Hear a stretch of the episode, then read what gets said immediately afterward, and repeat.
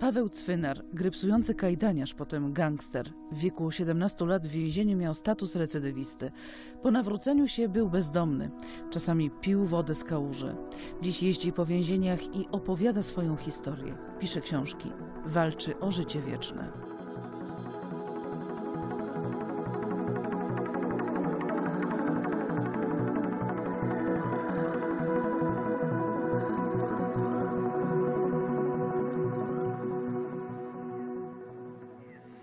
Witam Państwa serdecznie. Naszym dzisiejszym gościem jest Paweł Cwynar. Witaj. Witam serdecznie. Były gangster, recydywista napisał książkę, która podbija serca czytelników i w dodatku książkę o Panu Bogu. To jest powieść. Porwałem się na powieść, ponieważ ja kocham czytać i kocham pisać. To jest powieść o miłości, gdzie dwoje młodych ludzi spotykają się w szpitalu we Wrocławiu na oddziale onkologicznym. Młoda dziewczyna jest modelką, fotomodelką, osobą niewierzącą. Y, Jej ukochanej, oni tam w sumie tam się pokochali, jej chłopak jest osobą głęboko wierzącą. I kiedy okazało się, że dziewczyna ma bardzo poważny problem zdrowotny, on poświęca, y, poświęca się w takim geście, Yy, Nie będę mówił jakim geście, nie będę mówił jak to później poszło, ponieważ y, książka jest oparta na faktach, znam tą historię.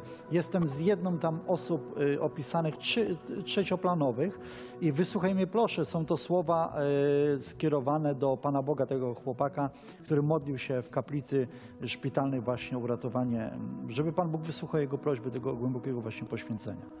Jak się zostaje zawodowym gangsterem? Z jakiego środowiska wyszedłeś? Można powiedzieć z dobrego domu. Mama Narodowy Bank Polski, 30 lat, tato na kolei, siostra jest obecnie e, nauczycielką, jest katechetką.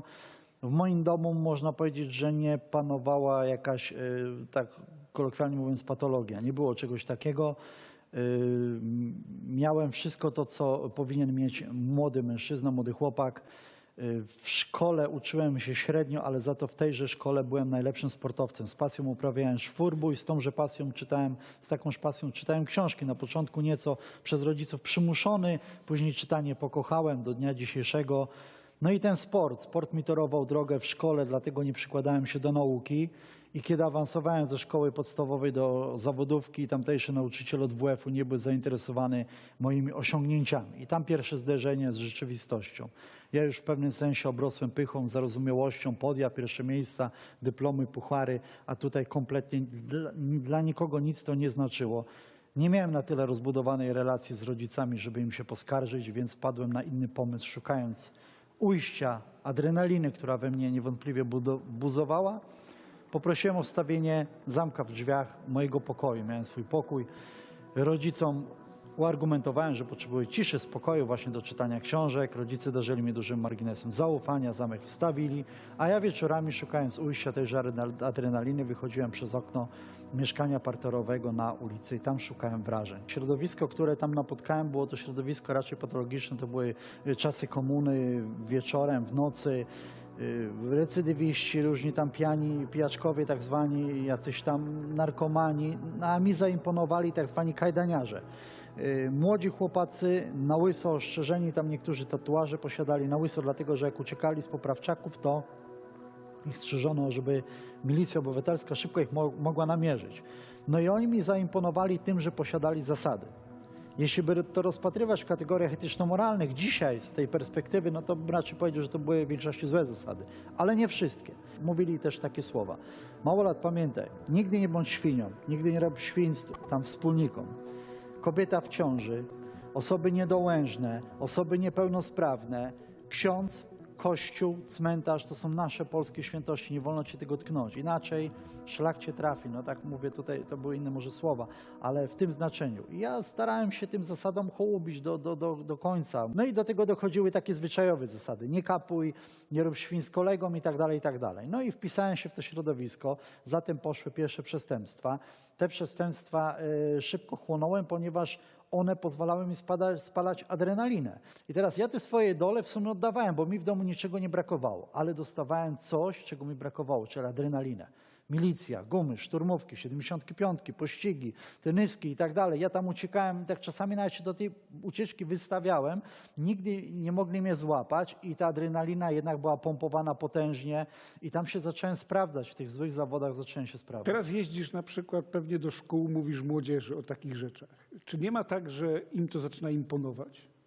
Bo mówisz o Panu Bogu. Jedziesz, jedziesz po to do ludzi, żeby mówić o Panu Bogu. Tak, musi być puenta. Ja mówię o sobie po to, żeby wprowadzić młodych chłopaków albo ludzi na przykład w zakładach karnych, w więzieniach, żeby ich wprowadzić w to, kim byłem, ponieważ oni, kiedy opowiadam swoją historię, to jest kilkadziesiąt lat, to oni gdzieś po, po drodze tej historii mogą siebie odnaleźć. Czyli albo w narkotykach, albo w alkoholu, albo w tym, że byłem dziesięciarzem, albo w tym, że nie byłem na przykład sutenerem, albo to czy tamto. I jak ja im opowiadam to wszystko, to oni gdzieś się odnajdują, ale puenta musi być koniecznie, ponieważ to inaczej by byłaby zła, zła robota, zachęcenie takie, nie? To by była odwrotność.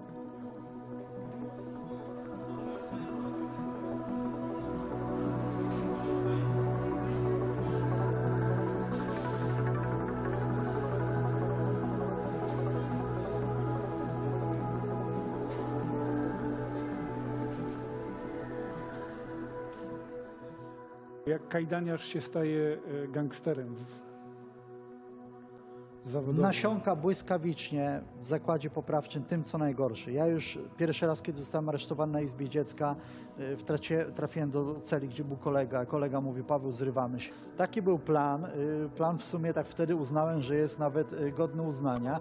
Zresztą nie mogłem się z niego wycofać, ponieważ to był kolega z dzielnicy, który mnie znał i byłby skończony w świecie, do którego aspirowałem. Walimy w drzwi, przychodzi milicjant, do dzisiaj go nie zapomnę, otwiera drzwi, ja mówię, że źle czuję, on otwiera drzwi, był sam w nocy. Otwiera, patrzę, Filip. 120 kilo facet, żywej wagi. Ja ile tam ważyłem? Z 50. No ale nie mogę się wycofać. Patrzę na tego wspólnika, on dziarsko stoi, rzuciłem się na Filipa, dwa, trzy ciosy mu zadałem. On nawet chyba nie zauważył, że go w ogóle atakuje, ale widzi, że coś się szamocze, jakiś tu szczur. Złapał mnie za wszarz, dwa razy mną o ścianę, spłynąłem, wrzucił mnie do celi, mówi rano pogadamy. Koniec mojej zrywki. Tak była pierwsza moja zrywka. Rano śpię, jak dzisiaj to opowiadam, sam się z tego śmieję. Rano śpię, budzi mnie potężny ból, yy, drzwi otwarte, wpadło już, nie pamiętam jaka to była formacja, albo ZOMO, albo ORMO. Te gumy 75, kaski, przyłbice, psy. Taka demonstracja siły na gówniarza 16-letniego, ale tak było. Do Nyski i do Poprawczaka. W Poprawczaku w pierwszy dzień próbowałem uciec, prowadzono mnie do mojej celi, ja wyjąłem z takiej tablicy ogłoszeniowej szpilkę, zapchałem zamek, złamałem, żeby, żeby zeksi, tak zwani funkcjonariusze, którzy tam pracują, nie mogli tych drzwi zamknąć. Oni znali tu numery, tam tych chłopaków było mnóstwo, różnych uciekinierów i tak dalej. Ja myślałem, że ja tam odkryłem coś nowego, że tą szpilkę zapcham, zamek, łucznik i tego. Przyszli po 10 minutach chłopy po 120 kilo, zlali mnie jak kota za obierki, wrzucili na izolatkę, druga zrywka e, nie wypaliła. Po dwóch tygodniach izolatki poszedłem na grupę, no i tam zderzyłem się już z dużą przemocą. Trzeba wziąć pod uwagę to, że my byliśmy dzieciakami i w sumie obrywaliśmy tak e, za nic, no bo rzadko tam się ktoś postawił czy coś. I to powodowało to, że my biliśmy się wzajemnie później. Y, Ta, ta przemoc emanowała i my jeden drugiego tłukliśmy. Uderzyłem po jakimś czasie kolegę mojego, byliśmy się w łaźni, uderzyłem kolegę. Dyrektor dzwoni do mojej mamy, proszę przyjechać, mama przyjeżdża, pracownica ba banku narodowego, mama przyjechała i on mówi, jeżeli ten chłopak nie wyjdzie w ciągu 7 dni ze szpitala, to musimy pani synowi postawić zarzut usiłowania zabójstwa. Dla takiej kobiety przecież to był dramat. Mnie później przerzucili na grupę karną, no i tu użyję tego skrótu, że na grupie karnej rok czasu byłem w Poprawczaku, no to czym mogłem tam nasiąkać? Jak otwierać zamki, jak kraść samochody, jak bić, jak nie dać się bić, jak nie dać się złapać, tym wszystkim nasiąkałem. I teraz e, dresy zamieniasz na garnitur. Nie tak szybko, hola, nie, nie. No, ale- 17 lat wychodzę z poprawczaka, na wolności byłem miesiąc czasu. Miesiąc czasu byłem na wolności, trafiłem do zakładu karnego, mając 17 lat, idę na komisję do dyrektora. Dyrektor siedzi y, przy takim stole z administracją, patrzą w moje akty, mówi mało lat. Masz takie papiery, papiery z poprawczaka, tak jak mówię, tu nie wszystko opowiadam. Masz takie papiery z poprawczaka, że przyznajemy ci kategorię recydywisty. 17-latek, Ja sobie myślę, kurde, poprawczaku, recydywa. ja mówię recydywa, od razu mówię, idziesz na wychowanie na recydywę. No i tu też użyję skrótu, trafiam na recydywę.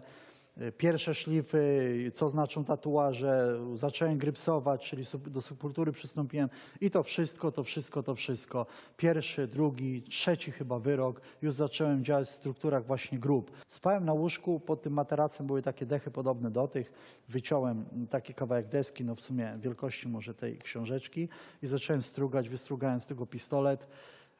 Zaplanowałem, że ucieknę z sądu. Miałem mieć sprawę w Złotoryi, miast- mieście nieopodal, bo to był Wrocław. Z Złotoryi miałem być dowiezione. Wystrugałem atrapę broni palnej. Chciałem ten pistolet w sądzie wyjmując. Nie wiem jak, nie wiem w jaki sposób, ja wyskoczyć, przystawić tu, policjanta uderzyć. Nie miałem planu konkretnego, szedłem na wariata. No i jak już wychodzę na tą rozprawę, jak mam, mają mnie dowieść, ja patrzę, a po mnie otwiera się brama, wjeżdża antyterror. Trzy samochody antyterrorystów, broń długa, krótka, położyli mnie na ziemię, znaleźli ten pistolet. No i od tego momentu przyznano mi status więźnia szczególnie niebezpiecznego za to usiłowanie ucieczki. Wylądowałem na Enkach, mając tam zaledwie 20, kilku, la- 20 kilka lat.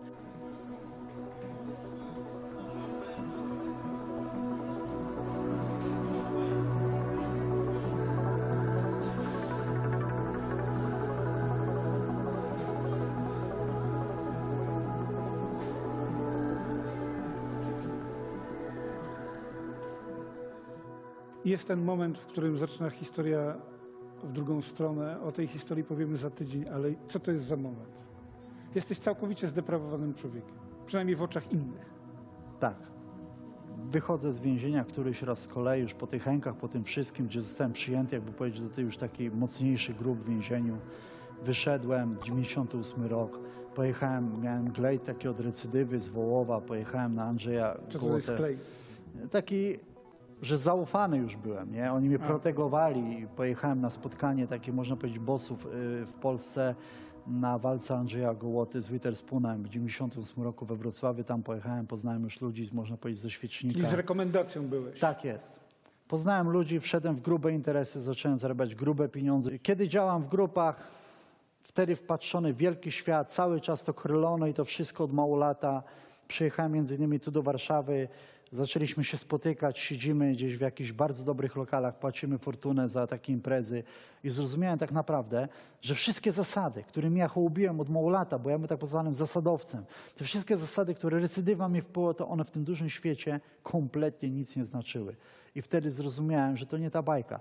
Ja to mówię w skrócie, ale tak już później pokręciłem się po Warszawce, po Łodzi, po Poznaniu gdzieś i zobaczyłem, że tam te zasady nie funkcjonują, że to nikogo nie obchodziło. Obchodziło od kogo jesteś, jak jesteś zarobiony, jakie masz układy, jaką masz siłę, jakie masz plecy, a nie jakieś zasady. To był banał. I wtedy wycofałem się do swojego miasta, do Legnicy, starzy wspólnicy, stare interesy, no i wpadka 2005 rok, CBS z Warszawy i zatrzymali mnie tak już na poważnie. I powiedz teraz przez dwie minuty, w jaki sposób się Pan Bóg pojawia w Twoim życiu. Wracam do celi, siedzę w ściśle izolacyjnej celi, ponieważ chciano, żebym był świadkiem koronnym. Ja się nie zgodziłem i wpakowali mnie do takiej izolacji, że tam nie było nawet muchy. Słyszałem swój oddech, słyszałem swoje myśli. Siedziałem w tej celi rok, rok czasu, szło zwariować. Wracam do celi, ja tam znałem każdy pył, tam nie było nic. I pewnego razu patrzę, leży kilka kartek na półeczce. Nie było tych kartek tam, wyrwane po prostu z jakiejś książki. Ja kochałem czytać, ja już mówiłem wcześniej, kochałem czytać, cały czas czytałem. Patrzę, czytam Nowy Testament i zadałem sobie pytania. Może było, może nie było. Wcześniej czytałem kroniki Cezarów Swętoniusza, też o Jezusie Chrystusie pisał i tak dalej. I takie zaczęły się rodzić myśli. Ja w więzieniu trzymałem dryl wojskowy, nigdy w dzień nie spałem. Po jakimś czasie później zacząłem, zasnąłem w dzień i śnił mi się sen, że idę pięknym, takim pałacowym, szerokim kor- korytarzem. Z lewej strony drzwi, z prawej okna. Wchodzę w jedne drzwi, z tych drzwi ukazuje się moim oczom potężna aula. Po środku malutki więzienny odrapany stolik. Podchodzę do tego stolika, siedzą dwie postaci. Z lewej strony w bardzo dobrze skrojonej garniturze, modnym, elegancki młody mężczyzna. Ja wiedziałem, że to jest szatan. Taka świadomość senna. Z prawej strony w łunie blasku nie widziałem postaci, ale widziałem, że to jest Pan Bóg. Pan Bóg rozdawał karty, odbywała się gra w pokera. Ja twierdzę dzisiaj po latach, że Pan Bóg oczywiście w karty nie gra, ale ta wizualizacja była na moją potrzebę, Twoim ponieważ językiem po ja prostu. znałem dobrze karty. Tak. Usiadłem do tej gry, szatan zobaczył co ma, tym gestem wypychającym położył na ten stolik bogactwa świata, w miniaturze. Samochody, diamenty i takie różne. Pan Bóg takim samym gestem położył, ale ja fizycznie nie widziałem tam nic. Wiedziałem, że to jest coś bardzo, bardzo cennego i w tym momencie się obudziłem, zacząłem szukać odpowiedzi. Walę w drzwi i do klawisza mówię, przynieś mi Biblię. Znalazłem te kilka kartek, chciałem czytać. Zacząłem czytać, zacząłem szukać odpowiedzi. Co Pan Bóg postawił do tej gry, co się stało? Pewnej nocy wstaję w nocy, minus 30 stopni, 2005, zima. Uchyliłem okno, bo ja byłem w celi tygrysowej, czyli w środku klatka jeszcze. Uchyliłem okno, rozebrałem się do spodenek, nie wiem po co. I położyłem się na betonie. Leżałem godzinę. Wiem, bo klawisz co godzinę zapalał światło. I leżałem godzinę i zadawałem pytanie, nawet nie wiem komu. Po co, co, co dalej będzie, co było w tego pokera i tak dalej. I leżałem godzinę przez miesiąc czasu, co godzi- godzinę, co noc leżałem. I cały czas czytałem tą Biblię. I w pewnym momencie po prostu Pan Bóg udzielił mi wyczerpujące odpowiedzi, co postawił do tej gry w pokera. Chodziło o życie wieczne.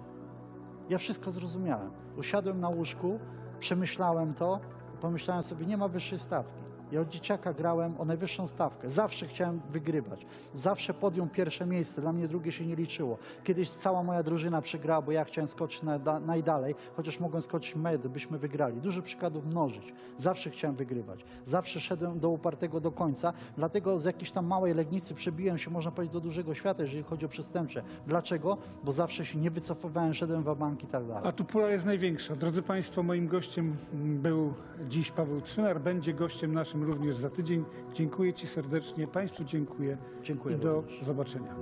Dziękuję. Później się dowiedziałem, że tam modlitwa moja, ta leżenie krzyżem, bo leżałem krzyżem, prawdę mówiąc, to chodziło o modlitwę uniżenia. I dopiero wtedy, kiedy tak się pomodliłem, kiedy zgiąłem swój krnąbrny kark, Słowo Boże do mnie dotarło i Pan Bóg udzielił mi tej odpowiedzi na to, co było w tej grze, w tej puli. Musiałeś się zawistować Tak. i zainwestować w Pana Boga. Wtedy zaczęły się, jakby to powiedzieć, moje problemy. Ponieważ kiedy byłem przestępcą, ja nie miałem problemu, bo ja wiedziałem, co mam w życiu robić. Ja wiedziałem, jak mam wykorzystać nóż, gaz łzawiący, pistolet, gdzie do kogo zadzwonić, gdzie pojechać, co załatwić. Można powiedzieć, w pewnym sensie radziłem sobie. I szatan zawsze miał dla mnie propozycję. Kiedy powiedziałem Panu Bogu tak, klękłem i powiedziałem, chcę być w Twojej drużynie, szatan od razu przy mnie stanął i powiedział do mnie, co Ty durniu robisz? Taki po prostu, nie że fizycznie, tylko taki głos wewnętrznie. I od razu słyszałem, ty ciemniogrodzie, ty katolu, inkwizycja, pedofilia, te wszystkie błoto takie zacząłem słyszeć. On mówi, jak ty w tym się odnajdziesz? Co ty, co ty będziesz robił? Przecież e, kompromitacje i tak dalej. I, ale ja byłem takim facetem, że raczej jak wchodziłem w coś, w bank to wchodziłem, po prostu nie cofałem się. I mówię, paszą, wąs, swołacz, e, Panie Boże, jestem w Twojej drużynie, klękłem i mówię, proszę Cię tylko jedno. Mówię, bo ja sobie tego nie wyobrażę. To była moja pierwsza modlitwa i pierwsza prośba do Pana Boga. Przeprowadź mnie przez to.